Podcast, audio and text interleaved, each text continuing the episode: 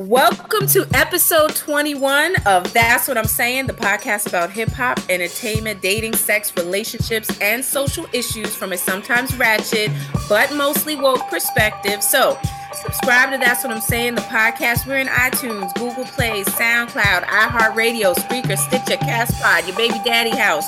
I'm Sean. I'm not. What's up, y'all?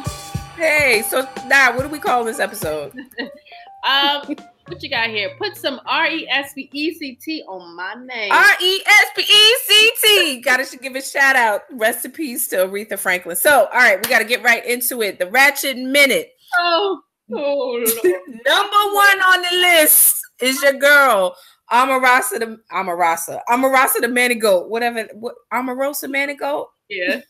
she so Supposedly, Miss Omarosa has about 200 audio tape, text, emails, all kind of stuff uh, about her time at the White House, which honestly is some shit I would have done as well. You got to tape everybody and everything. So, uh, this is all in anticipation, a slow drip, so her book Unhinged um, can stay a bestseller. I'm not sure if it's a bestseller yet but at least keep the keep the buzz going around it. So, um, some of the things it, I think it's out. Okay. I think so. And and and if it is, um, honestly, I'm I'm a, I'm audible. I'm gonna put it on Audible. I am going to um listen to it because I ain't reading it.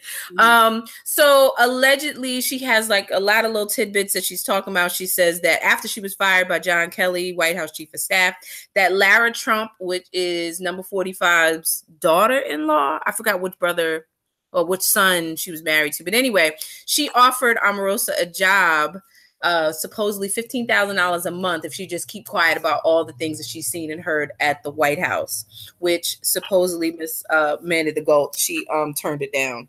Mm. Um, Omarosa also says that Trump uh has was using the N word during the apprentice. Like, oh really? like that's a revelation. um, and Right. And we do know that number 45 has called her a dog and a low life and a crazed, I'm gonna add black woman um, on Twitter. Um, and then he also wants to around what um, law she's she's broken. So uh, quotes from her. She said that she's uh, I'm emancipated. She said I feel like I just got freed off a plantation. This is after she got fired. She said, "Hallelujah, thank you, Jesus." End quote. Um, what do you think about all this? Nah. I Omarosa, I, I, Omarosa is the villain that has turned into a fucking hero. she's still not my favorite person in the world, but man, she is my hero right now. Gotta get it how you live. Get it how you live. the balls that I wish I, I had. I promise you. All emails, girl. I was like, you know how many lives I can take down with emails and pictures and text messages and videos I got on my phone. you gotta be meticulous with that shit. Man, I'm, I'm thinking like I could really ruin some lives. And she, girl, I, I'm all, I'm all the way. Here. I'm probably not gonna read her book, but I am all the way here. I'll read it for. I'll read it for us. I'm. I'll share. I'll bring it back to the masses. Um, because I will. I do want to. I do want to hear it. And and like you saying, like I'm all the way here for it as well. She did exactly what I think you you are supposed to do as a black woman that's out here in the corporate world. Um, you know, you can make friends if you want to, but always always know that you are you are doing it by yourself so whatever you need you got tapes you got text you got emails you got photocopy you got you got photoshop everything that is at your disposal please be mindful to use it because you never know mm-hmm. or when the tables will turn how and how they did so fit. you know I, I was reading somewhere that she was down with number 45 for like 15 years you know just look, steadily building her way to the top, getting in, being an insider. But she even she said when she got into the White House that you know she was overlooked because she was number one black and number two a woman. Mm-hmm. So you know nothing, nothing really changed on that end. So, but absolutely, I am. This is a mess upon all messes. I mean, you know, I, what is when she she she knows how messy Donald Trump is she knew that this administration was going to be a, a fucking um, carnival act or whatever. She knew it was going to be a mess, and she went in there with a plan. She did. She went in there with a plan, and I'm I ain't mad. She executed it. I ain't mad at all. I kudos to her. You gotta do what you gotta do. Get it how you live, girl. I'm just kicked out of the black fold, and she can't come back. But I, I do uh admire what she's doing. yeah, I, and and I agree because I, I can't. I mean, whatever she had to do to get to where she ended up i mean she had to do it and that was really forsaken to me her own her own people she got a little bit of cred when she was engaged to um the late uh what's his name michael duncan michael eric eric michael duncan no michael duncan michael duncan Mm-hmm. Okay. Yeah, a little, you know, I it kind of redeemed her a little bit and then that loss I, I did feel for sister. Mm-hmm. Um but other than that, oh, she got on my nerves. But do what you got to do, sis. it's on you, boo. People like from from the states or they from the islands? I always wonder about like her last name is Manigault. That's not a real common name, American last name.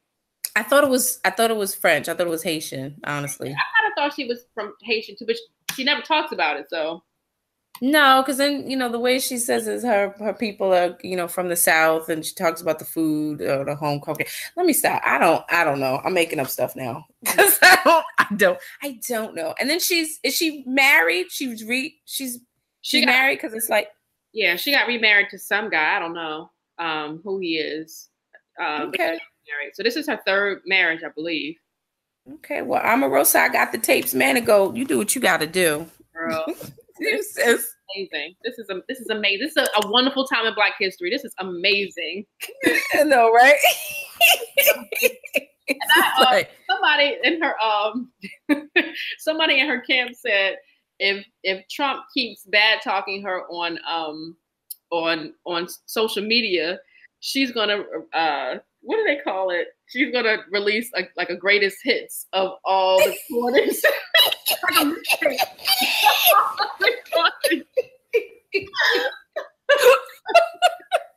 that would be so perfect. Can you imagine? So funny. This is so. Funny. I mean, I, and, and the, but the sad thing is that I think anything that's going to be revealed about what number 45 said or did won't be a surprise no. to anyone. It would just be confirmation. Yeah of things we already know. So, all right. Okay. So, moving on, I wanted to talk about K. Michelle's um revelations on Idris Elba and her other lovers. Did you hear about this? Um, I, I okay. Well, I heard. Go ahead. I don't know. Let me break. Yeah, let me break it down. So, K. Michelle, um, back in 2014, she dated um Idris. Idris. How, what do you how do you say his name? I say Idris Elba. You it's, see Idris? I say Idris. Idris Elba. Idris. Oh, okay, all right, because y'all are intimate, so you know. Um, so she dated him back in 2014, and she said, and this was she gave an interview to Hollywood Unlocked. She basically said that um they dated in 2014. She said they met at the Soul Train Music Awards back in 2013. Um, and that when she saw him, she's like, you know, she told him his pants was too tight. He said, you can't trust a big butt to smile. And they kind of hit it off from there. Um, she also said that they never really hid their relationship, that, you know, everybody knew their, their managers and, you know, people on both sides kind of knew it wasn't. Um, she said he gave amazing head but that he told her that he would be a bachelor forever. So when he got engaged recently, did he get married to this to this yeah. new woman? Did, okay, he did get married. She said something which I thought was so real. She gave an interview in Essence, and you know, she said when she heard about you know him i guess you know getting engaged and getting married you know she said you know i, I was hurt because he told me I, he was going to be a bachelor forever then she said you know I had to basically understand that I wasn't the woman for him. Mm-hmm. And that, you know, that was that was real. Like mm-hmm. you you know, you might not be the one that makes him settle down right. and, you know, gets into a committed relationship. And she said, you know, I had to really understand that about myself. I thought that was real. So um she also shared that um she dated Ocho Cinco for a while and that he had the biggest dick ever and that she actually never had sex with him. She said, I saw it and she's like, I wanted to save my walls. It was huge. she was like, I think I am, I think I might be gay. She's like, because I she's like, I did not want that in me and inside uh, at all. So um, I actually did a little research and I did find it online. And um, yeah, he's monstrous. He's a monster. He's a monster. It's huge. It's huge. it's huge. It's like you know, you know, it didn't come to play. It came to save lives and build houses and send kids to college and do all kind of stuff. Oh, it was it was it's absolutely a monster. So um she did share that this is stuff it was about LeSean McCoy, who I mean, honestly, until this whole revelation that came out from McCoy's ex-girlfriend saying that he set her up and had her robbed and beaten. I never knew of this this NFL player. Have you ever heard of him? Uh-uh. Mm-mm. So yeah, so she said that she dated him kind of a quick minute. Um, sound like she never had sex with him, but that I guess they were sharing kind of a truth and dare, and he told her that his one flaw was that he comes too quick. she oh, said it was like a turn off. He's a quick comer, so turn off. I girl, I've had my run with that shit, and that's a, that's a one and done. No one minute, man. That's a one and done thing, girl. Did I tell you the story? You might as well. Let's let's have an encore. So, Can I get an encore? so this was somebody I, I dated in the past, and I don't remember this happening then. This, but we dated a long time ago, back you know in my early twenties, like twenty twenty one. Uh-huh. So we kind of reconnected um, a few years ago, and it was literally two pumps and a squirt. Oh, was two pumps and a squirt. Girl, my face was like, knowing you. Wait, was this? Could not believe this happened, and I was, you know, the, the sexual tension had built up so much. I'm like, You're like, wait, there's been a mistake. That's amazing, and it was like the complete opposite of amazing. And wow. He's he's did he apologize?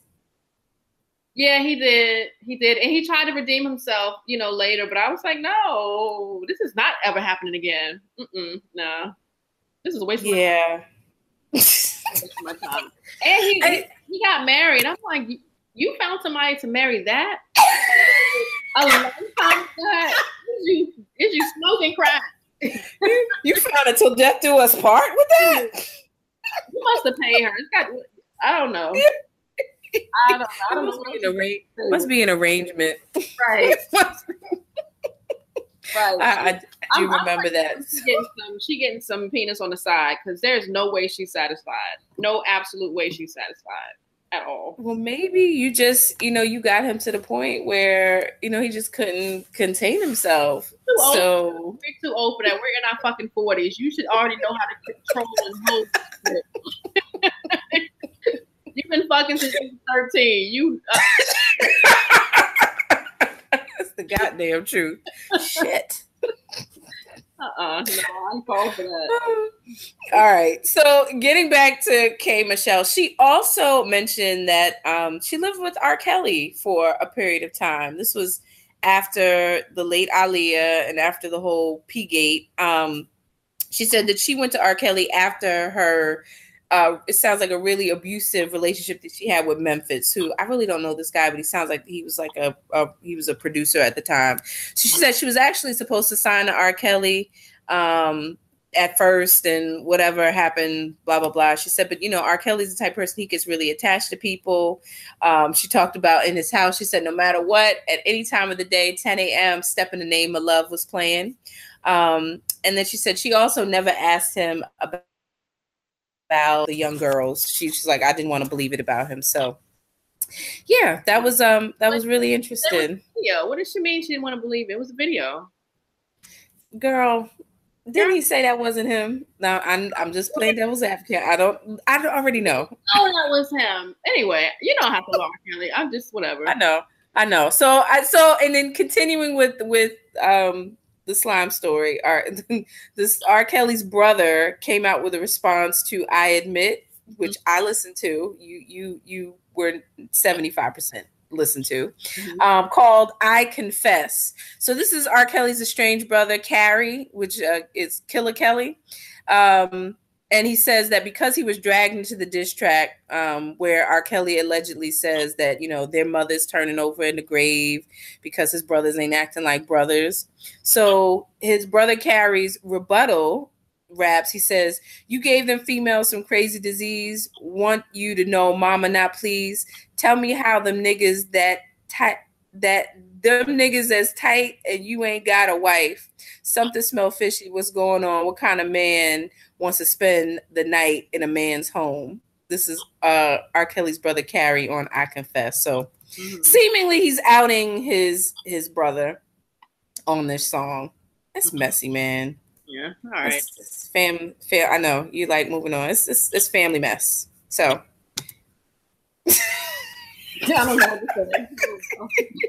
Not a thing. All right. Okay. Did we did we finish Ratchet? Do you have anything? I don't have anything for Ratchet this week. Okay.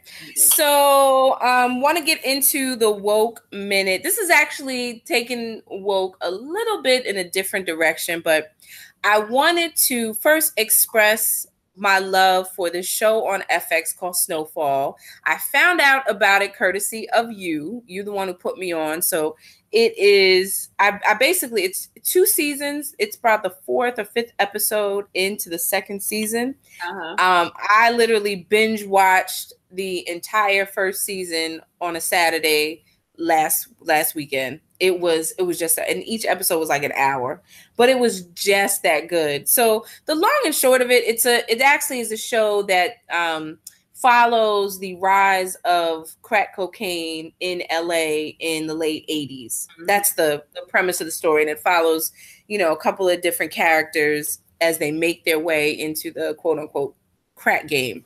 But i'm bringing this up in the woke minute because one of the very interesting storylines, which it points to the CIA's involvement in flooding um, LA and other parts of the country with crack cocaine into the black communities during the late 80s. Mm-hmm. So I did a little research and um, I looked into so in 1996 there was an article that was written by this journalist by the name of Gary Webb. He wrote a series of articles called Dark Alliance. It was a story behind the crack explosion, and it was also turned into a book. Which to be, I, I have this book Dark Alliance, and I've never and I've never read it. So and you know I'm all into my Audible, so this will be a book that I'm going to try to read very soon. But it's a it was actually turned into a book in 1998, which Maxine Waters she did the intro to um, this book. In the book, it asserts that the CIA basically helped orchestrate the sale of cocaine into the black neighborhoods of Los Angeles in the late um, in the late 80s. Mm-hmm. So so what happened was the CIA and the DEA, so that's the Drug, you know, uh, Environmental Administration, um, they protected and employed Contra smoke smugglers, uh, coke smugglers. So the Contras were basically the uh, they were fighting the Sandinista government in Nicaragua. Mm-hmm. And the Sandinista government, they were basically like for the poor people. They worked for the peasants. They had uh, overthrown the U.S. placed government that was in place before. So there was basically this war between the Sandinistas and the Contras. And if we remember, if you remember during the Reagan administration, I mean, we were all kind of young. Oliver North, and you know he before that Senate hearing, and you know because he was the one who directed the Reagan administration to support those the contras. Mm-hmm. And the way that we did it was we were very lax on the drug smuggling that was going on in the united states. So we allowed the contras to run drugs into our country. And then we also the us and which has already been admitted we sold guns to iran. That was the iran contra affair. So we sold guns to iran to fund the fight the contras were having in there in nicaragua. So it's so this you know it basically means that the government was all the way involved in the drug game and the reason and the you know how drugs got into LA and then you know we talk about Rick Ross. You know if you remember all of those senate hearings mm-hmm. and they you know they were talking about the drugs and how they got into it. And you know Rick Ross was he was a major drug dealer in LA during that time. And what these articles and what the book says was that Rick Ross and uh, one of his, one or two of his suppliers who were basically Nicaraguan smugglers that were supported by the United States, you know, and they were allowed to move the drugs in. Rick Ross said that he actually he made almost a billion dollars in the drug game. Oh um, and it, it almost yeah, because it was like six hundred million dollars at the time, and you know, largely because you know they were running, they were helping the the CIA was protecting the whole the whole organization. Mm-hmm. So, um, you know, just in I, I like that Snowfall touches on this and it kind of gives you that background story. So it's almost taken as fact you know, the other side of the story is that the CIA, when when all this came out, and this was back in the the late '90s, and there were all these investigations, and you know, John Kerry, Senator John Kerry, there was these hearings, and we remember Oliver North testifying before the Senate hearing. Um, they discredited this guy Webb, the journalist Webb, who had who had basically exposed all this stuff, and um, you know, he he's quoted as saying, and I thought this was really interesting um, this was Webb back in 1996, I believe. He said, quote, I was winning awards, getting raises, lecturing college classes, appearing on TV shows, and judging journalism contests, he wrote in a book. He said, and then I wrote some stories that made me realize how sadly misplaced my bliss had been. The reason I'd enjoyed such smooth sailing for so long hadn't been, as I'd assumed, because I was careful and diligent and good at my job, the truth was that in all those years, I hadn't written anything important enough to suppress. End quote. How crazy is that? Wow. So in the end, um, it he it was supposedly he died of a suicide. We all know. I, I think that that probably was not the case. Mm-hmm. Um, and then Freeway, Ricky Ross, you know that whole thing. He ended up uh, suing Rick Ross, the damn rapper, for the name, and Jay Z had to go and testify in court, and it was this whole big thing. He lost, he ended up losing the lawsuit. But Freeway Ricky Ross actually found a way to get out of jail because he had a life sentence from doing all these. Jobs, but he he was able to educate himself in jail and get out um, early. So he's actually he's been out since 2009. We you know making appearances on all kind of podcasts and guest guest shows. So um I wanted to bring that up. What do you think? Um, you know, I, I watched this. Um, I, I love this show, and and just from my knowledge of that whole um, how drugs were infiltrated into the to the um, to the community back then, you know, and that's actually how mm-hmm. they dis- dis- dismantled um, the Black Panthers. They introduced you know drugs to them, but it's it's like you know when you think of it in in the whole scheme of things, like I'm watching the show, and I, I also you know read articles and um, documentaries about how drugs um, were flooding you know flooding our communities, and right. how we had all these machine guns and all these you know all this artillery. You know where does that stuff come from?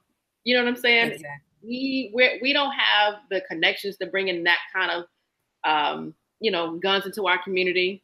You know, this was, this right. was all orchestrated by by the government. And there was there was an article um, the other like a couple weeks ago about in Chicago where they had um, I think there was like a, a truckload of guns, and they just mm. op- they just opened the um opened the uh the doors to the truck and just the guns were there. You can just go and get a gun.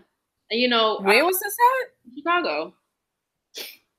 And when when did this happen? I read the article a couple weeks ago. But it was something that happened recently, or they said this was this is recently. What? And you know, Chicago is just like a, a killing field out there. So all this stuff that's happening to our community is is is is by is by design. It's, this is not happening. right. This is all by design, all by design. And so, this is what Snowfall is. It's showing that that part of it that you know this was not this was not an accident like it was it was carefully planned and thought out and you, you know there was a bigger picture we were supposedly you know fighting a war for democracy but no i mean we we got we have government officials who are drug dealers mm-hmm. that's what that's what it was so i mean i applaud the show for even even you know touching on that mm-hmm. and bringing it to light. I mean, I you know I think after and we were young. I don't know if you remember, but I remember you know, seeing these hearings, they would like interrupt the news or they'd be on and, you know, you'd see Oliver North and he's standing up there because he was the one who, you know, was directing our government to hey we need to let's let's flip this money here in iran. We're going to sell uh we you know we're going to sell arms to israel. Israel's going to give it to iran. So it, you know because that was the way of getting over the the um, arms embargo. So we we were backdooring the whole thing. And then we're going to allow drugs to come into the united states. We're going to be real soft on these people because we want to give them guns and we want to fund their their war mm. um because it's it's all about power. It's just like it's it's crazy to me. It's crazy to me. And and that you know the government we we have admitted that this was going on. And it's it's really interesting that you know back then when we had the war on drugs and you know because all these drugs were you know um, in our communities we had a slew of drug addicts and they were criminalized.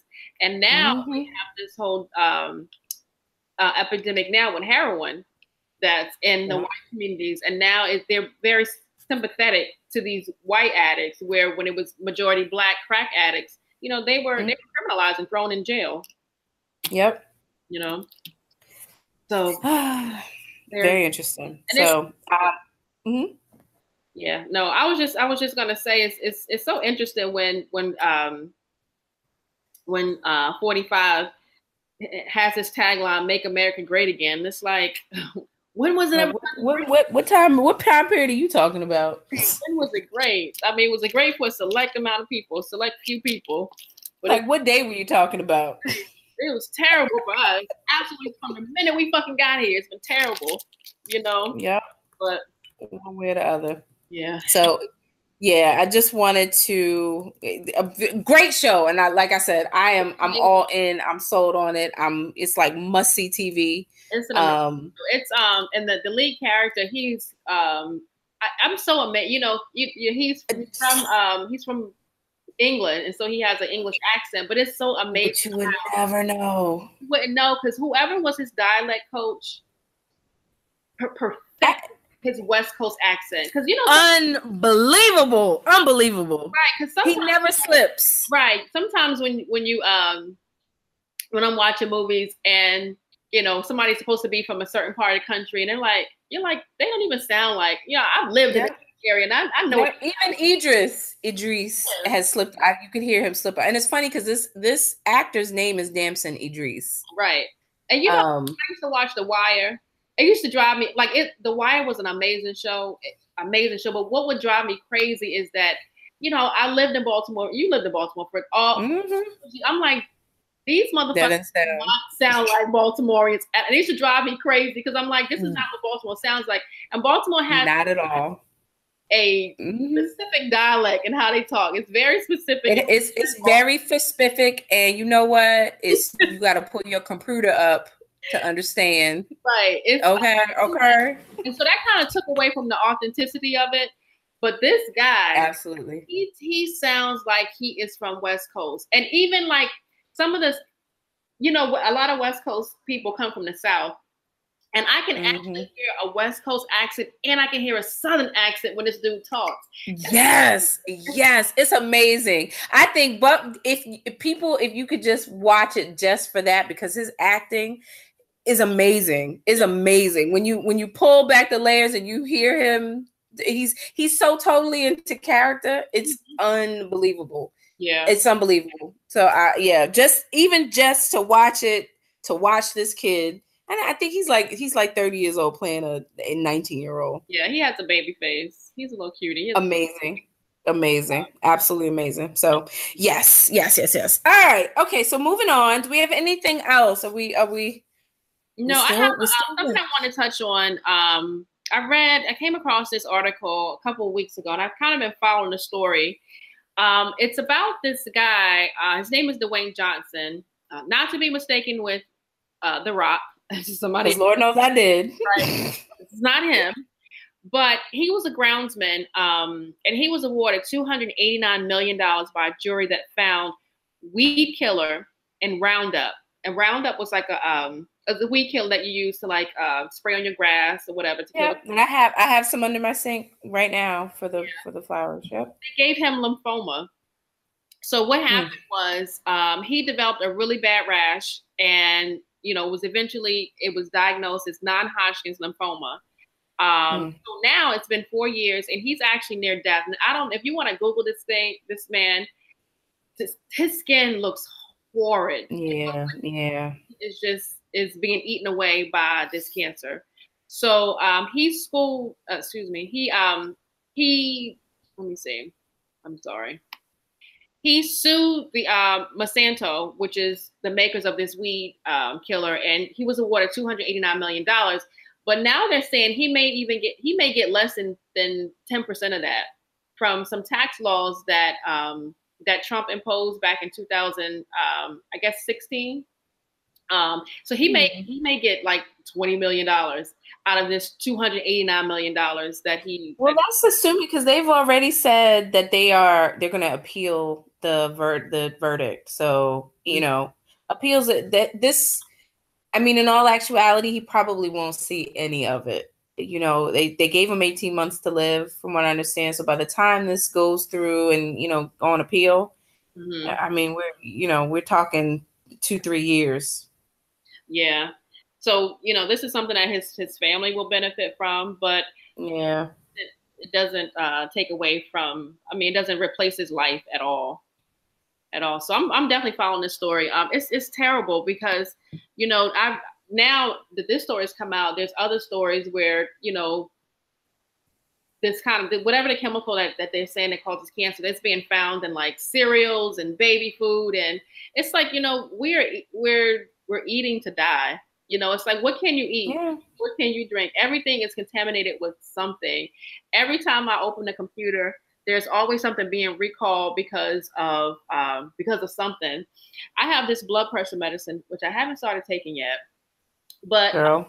like a couple weeks ago, they recalled all of this um, blood pressure medicine because it was fucking killing people. I heard, I read that, I read that, and you know, I, you know, to in all honesty, because I take I take med, med, uh, medicine for high blood pressure as well. Mm-hmm. And if you can, because I I need to find out what drug is it, what what exactly, because it goes by a different names. Yeah, it does. And I was like, damn, research to figure out what exactly are they talking about that's been recalled. I don't know. I know, I, I know what I I didn't even open the bottle. I was like, I'm not even doing it. So what I did is I researched some um, some natural ways to to bring your blood pressure down. So I have beet juice that I've been drinking every day, bananas. Um, I have some garlic pills, and then I also just read that um, not ginger. There's another root that um, that that can lower your blood pressure as well. Because I'm thinking, you know, this is my blood pressure is high because of something that I'm eating. So it's, it's got to be something I can do to. I don't have to take. We don't always have to take medicine. There's a natural. Yeah, I agree you know, I agree. Way to to resolve our illnesses. So, and it's not eating Popeyes, which I had earlier today, but amazing. however, but um, but yeah, it's it's it's it's these kind of stories just really make me sad. It makes me sad. Yeah, I, I I agree, and I think um, you know, just in in in reading the story and just understanding the it the uh, 289 million dollars is not going to be you know he's he's close. What I understand, he's close to death. Yeah, and it's not gonna. It's that it's not gonna, you know, bring him back to health at all. But I think what what stands out to me in this case is just the egregiousness that Monsanto and these companies, which you know, if you do the if you do the line, Monsanto is owned by Bayer. You know, Bayer that was was IG Farben. That was you know during Hitler's Third Reich, and these were the companies that were supplying the drugs and the gas chambers. I mean, you know, it goes all the way back to to that, mm-hmm. and just how they conducted themselves. You know, cash is king. So you know, of all the tests that were done, like they knew for years that this chemical that was in you know this product was was was um not even like dangerous to animals and plants, but it killed them. Like they knew it and they covered it up. And yeah. that to me, like that's the the worst part of this. Yeah, they that, found, um, they found a secret internal Monsanto documents that proved that Monsanto had known for decades that Roundup kills cancer. I mean, causes cancer. Yeah, yeah, and they suppressed it, mm-hmm. and, you know, and and kept it going, and that the sadness. So I, it's a it's a victory, and I'm I am I'm I'm happy that they've admitted this, but I think, you know, like I said, they're gonna appeal it. They've already said that they're gonna appeal it. They're gonna tie this up. So, you know, I'm hopefully it'll it'll be a quick resolution, you know, before he takes his last breath. Yeah. So, so. Hey, all right, that's that's what I have for the woke. Okay, well, we can lighten it up with a little bit of something on our on our tongues. What we got over here for that weekend zing? And uh, so this is this was a little bit different um, this week. Our um, our little weekend dick report. So I was on Instagram, and you know, Instagram is just like a rabbit hole. You be on that thing for hours, and somehow That's why I don't, I can't. Girl, I be on it for hours. it's terrible. But I uh, I ended up on Monyetta Shaw's page. excuse me and she used to um, they were never married, but she was in, engaged to Ne-Yo, the singer. Mm-hmm. Ne-Yo, the singer, who I'm not even sure if he's not gay, but anyway, um, mm-hmm. they have and they have two kids together, and now he has a couple kids by his, by his new wife. But when they were married, I, I think Monyetta used to be on um, on Love and Hip Hop Atlanta. She was on one of those reality shows. But when they were together, um, um they I guess they agreed on her having a sterilization procedure where you know she wouldn't be able to have any more kids after you know her two kids were born. They decided they didn't want to have any more kids together, and um, she got her tubes tied or burned or you know whatever she did. Mm. Um, but after she had the procedure, Ne-Yo called off their wedding like two months before they were supposed to get married, and he got another started a whole new family with a whole new woman. with a whole new woman. so my question is, what would you do if your husband insisted on you getting your tubes tied? I mean, I is this really okay? Because I think you already know what I'm gonna say, but let me just say it for everybody. Like, I and I don't. They weren't married at the time, but like, girl, sis, you don't let anybody dictate what you do with your body. Mm-hmm. No one, nada, nunca. So that's your bad. I don't, you know, and I think, you know, whether it was, you know, money and, you know, he control, I don't know, but like that should have never happened in the first place. Mm-hmm. You mean you got your tubes tied and, you know, I don't, I don't know what her specific age was at the time, but I'm assuming she, of course, she was still of childbearing, you know, age and, Girl, that was dumb. That was just plain. That was a that was a dumb decision. Cause look what happened. It's sad, but mm-hmm. like this man, you know, and men men are different. We as women, you know, we have we have a window. Mm-hmm. Men, you know, you can they can they can do it in you know seventies, eighties, eighty years old. They can still have kids. So it's it's different.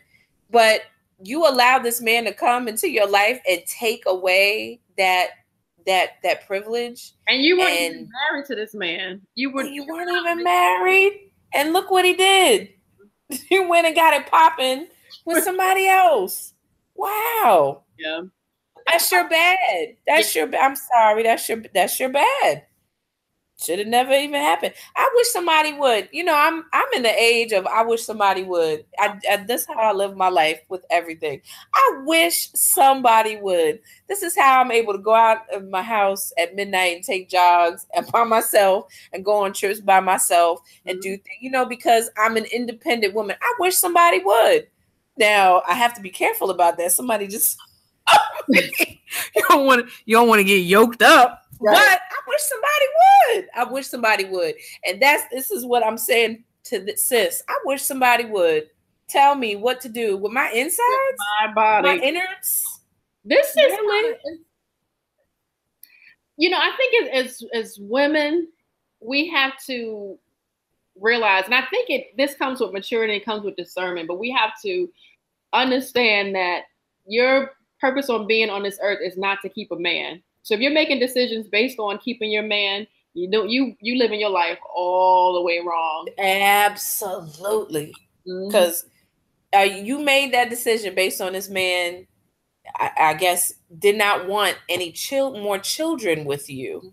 So, but wanted all the fruits of that, which is basically to to bang you out mm-hmm. without any consequence, because that's what it sounds like to me. Mm-hmm. I want to be able to bang you out and not use any protection. Uh-huh. And but I I don't want any any consequences of that. I don't want any children from that. And you went along with it, sweetie boo boo. Mm-hmm. And you know terrible, it, terrible. Kind of um, kind of this story kind of reminds me of I don't know. Do you watch Love Is? First, I watched Love Is. we were talking. so, so this so of course I watch that show that makes my blood boil. Girl, so all right, let me take a deep breath, talk about this show real quick. Yep, yep. So, you know, I followed Mara and um Mara and her husband Salim's story from from you know years ago when she was um when she created Girlfriends. That was like my absolute favorite sitcom. I love Girlfriends, and I just love the story of them. You know, they're married um, they work together. They have this company, this business. They have these beautiful kids. And from afar, I'm like, I, I just love them as a couple. Mm-hmm. I, I, never said anybody's goals because no, you never know what goes on behind closed doors. But I just like the, like the idea of this couple, you know. So when um, this show came out, and I knew it was based off of you know their life, whatever their story, I was just all into it. I was just here for it, ready to just fall in love with them even more. Girl, I start watching this damn stuff. I swear to God, I want to kill Yasir. I hate him. I absolutely hate him. I hate him so much. Every every episode. So on my first, what? On my Facebook page, um, I always post like who's watching Love Is. So me and my my Facebook friends, we all comment on it. So the first the first time the first episode, we're like, oh, this is so cute. This is that. The second episode comes and we're like, okay, oh, okay. Third episode comes like, this nigga. Fourth episode, I'm like, this nigga gotta go. he gotta go. He gotta go. And it makes me I, when I when I watch it, it's almost like deja vu because I'm like, this was my relationship. Mm-hmm this was this was my relationship, and I feel like I've understand Nuri so much. Like even after this last um, episode last week, I feel like I understand her to the core because everything that she's doing for him, I have done. Everything that he's doing to her has been done to me, and I'm looking at like, girl, don't be a dumb bitch. Don't be a dumb bitch, girl.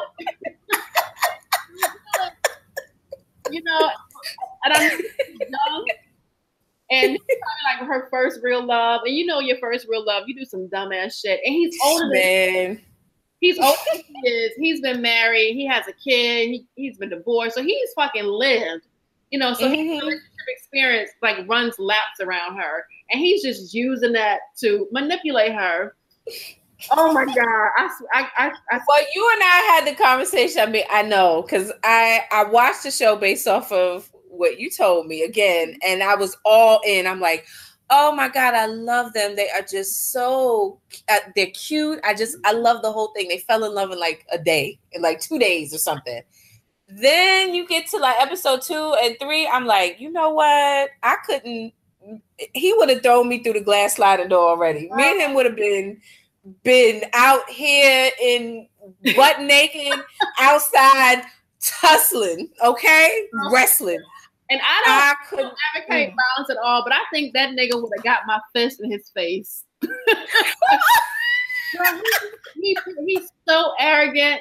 He's so insecure. He's he's very controlling, very control. And I'm like, do oh they mean to show this side? And because this is not helping love right now. Right. Y'all are not helping love. She said, I read somewhere where she was like, you know, we had a hard time not making him look like a male chauvinist. And I'm like, Okay. What did y'all leave out? what did y'all leave out? Because from what I'm seeing, this is tame. Because what what I'm seeing now, like, girl, and so you know, I'm I'm on this um this Facebook group that's that's for, specifically for the show. So you know, every episode they comment or whatever, and mm-hmm. somebody made a comment about um, what did they say? Something about well, we well he's successful now, so you know she whatever they made it, and I'm like, well, he's successful. However, that doesn't make, make him a, a good person. And what does she? You know, they've been married for decades. What does she have to do to to make him successful? Like, what does she have to tuck away and hurt for her? You know, suppress right, belittle herself and and all kind of stuff. Because I mean, I think it's they're showing it. You you see what she has to do. She has to make herself small mm-hmm. to fit into this man's ego and world, I, his world of ego. And you know, I don't. I I, I kind of don't want to say this, but I'm gonna say it anyway. But you know, mm-hmm. he, was, he, was, newly converted to to being a Muslim to Islam. and you know, they're not the most feminist friendly religion. you know We'll be like, oh, he talking that God body shit. I'm out. Girl, get the fuck out of my face with that shit, please, please. I had a oh no, that five percent of shit. I'm good. I, I, cannot do it. My my twenty year old self would have been all would been all over it, right? All over it. My forty fucking year old self, nigga, get out of my face with that shit. I don't. Oh my gosh. Oh my goodness. She's successful. She got her own money. She got her own house, her own career. This dude has no job, living with his girl ex girlfriend got a kid he don't take care of, broke ass car. Like, really? This is what we doing, Nuri? This is what we doing? you know, it, it'd be hard to watch sometimes. I know all the time. And I sit here every time I'm and normally when I'm watching shows, I watch them, I watch the episodes over and over again. Like Snowfall, I just had a um, a marathon yesterday. Uh, well, actually earlier today on uh, Snowfall. Mm-hmm. Like I mm-hmm. watch shows, Queen Sugar. I watch, I rewatch the episodes, you know, because it's stuff that I missed or whatever. But know, yeah, I can't one and done. one episode. It's a one and done thing for me. I cannot. I can't. But I feel invested. Same here. But I feel invested. I'm like, all right, I'm gonna watch it to the end because the end they do get engaged or whatever. She proposed like, him. You proposed. No, I'm done. I'm done. Don't even tell me that. I didn't even see. Okay, I'm done. I'm all the way done. I didn't know that part. I'm like, this what you want? This is your king.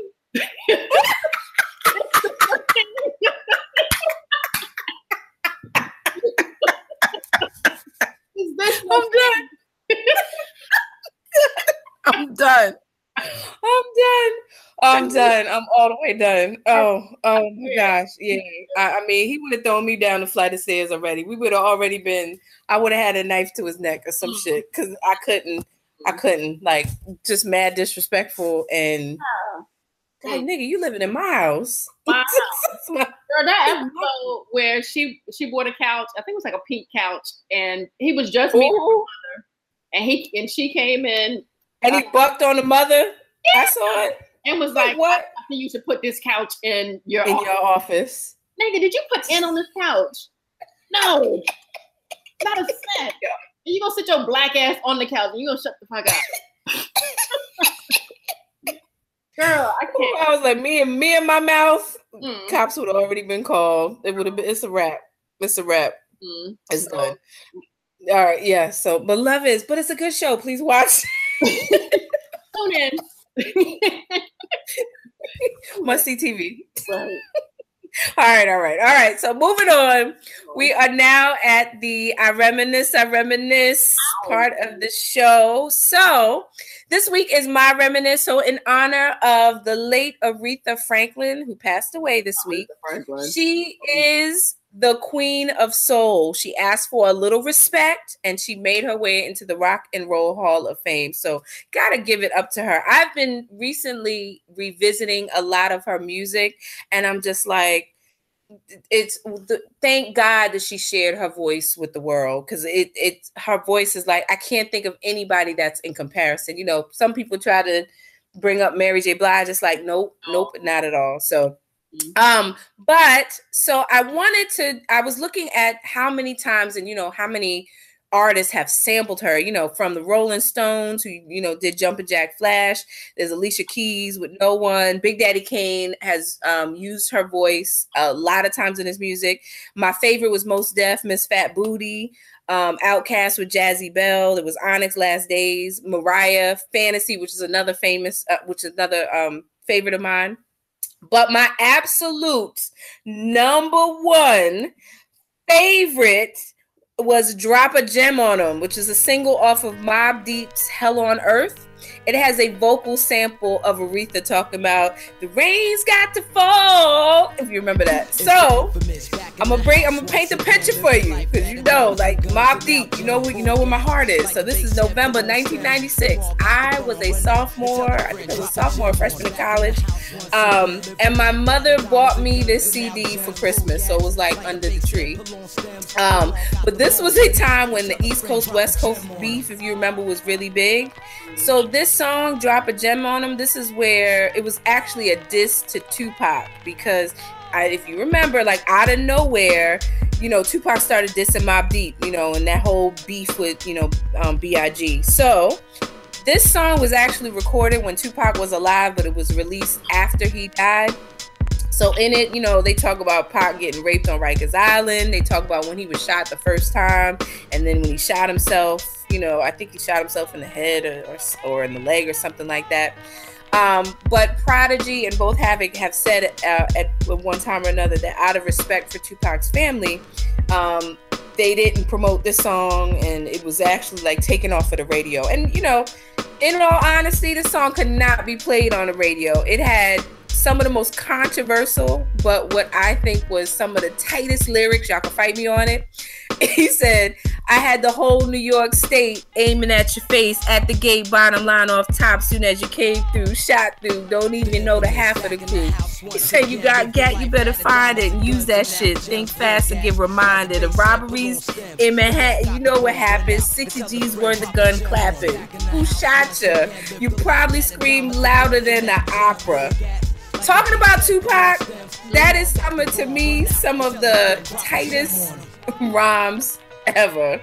Um, you know, I'm a I am a live I live, breathe, Mobb Deep. I still play their music. You know, I think Havoc is one of the best producers ever. You know, always had the flawless production always they were always consistent in lyrics and production and the whole production. And you know their music was to me was like not radio friendly at all. I mean unless you wanted to hear a bunch of beeps you know through the music. I mean they never had any r&b hooks um, but it was always perfect music. So that is my reminisce. What do you think? That's that's dope. You know um Mobb Deep you, it's funny you said that they didn't play it on the radio but back in the day back in virginia we used to have i guess it's not really the afternoon drive, but it was like six o'clock. They used to play Mobb Deep heavy in Virginia, like heavy yeah. on the radio, heavy on the radio. But yeah, this is a good reminisce. This is a good reminisce. I, um, I love, I love the whole. I was gonna. I had a little mention. Okay, so I because I don't I don't want to talk too much into it, but Prodigy, rest in peace. He gave an interview on Viceland to the therapist where the way that he's talking, this was he probably gave this interview maybe in 2016 or like early 2017. I mean, it was it sounded like it was months before his passing, but it, it's almost like a foreshadowing of what was to come. And he talked about the pain of his sickle cell anemia, and um, you know, it's in a way he kind of foreshadowed the end of his life. So it's a, I'm not gonna say too much about it because it, it kind of spooks me out to be honest. Um, but I think it's a good listen. I, you know, I think that man, and I've said this before of Prodigy, where you know we kind of grew up with him, you know, in terms of the music and just his the evolution. And it's I think it's so sad because what was to come um, would have been amazing, you know, in terms of where he was as you know from the you know north side of things as a little shorty and you know as uh, an, an, evolved and evolving man um, who yeah. was using his artistry. It was amazing. I think when you um like you said, it's amazing to watch people's progression because when you turn when you're like in your 40s, your whole outlook on life it just kind of just broadens. You just become you become so mature. So it would have been dope to see, you know, to see what he would have done. You know what I mean? Yeah. Absolutely. So rest in peace, Prodigy. Rest in peace, to uh, Aretha Franklin. But that's the reminisce. So where are we at now? All right. So we're at the Black Business, Support Black Business segment of the show. Um, this is the part of the show where we highlight a Black business. We believe in growing our economy and strengthening our communities and desire to build awareness of products and services made for us by us. So, boo boo. so this week I chose Bevel and I actually wanted to buy this because I was thinking about cutting my hair. But anyway, Bevel is a grooming system that includes clippers, trimmers, shaving kits, lotions, razors, all designed for coarse and curly hair. Um, mm. It was hmm. started by Tristan Walker in Palo Alto, California, um, a few years ago, back in 2013. Um, he's actually a graduate of Stanford Business School, and so he, um, I don't know if you if you've heard of this, but he used to just sell his stuff online, and I, you know, before we started this podcast, I at least used to listen to a lot of podcasts, and um, and I guess I don't know if he had like um some sort of deal with podcasts, but they would run his commercials and, and hype up his uh you know this whole brand. Um, but he went from selling online to now he's in Target. He raised like twenty four million dollars. Um, Nas is one of his investors. Okay. So, uh, yeah. So the flagship product is the Bevel razor. Um, it's designed to eliminate razor burn and irritation for people with coarse hair.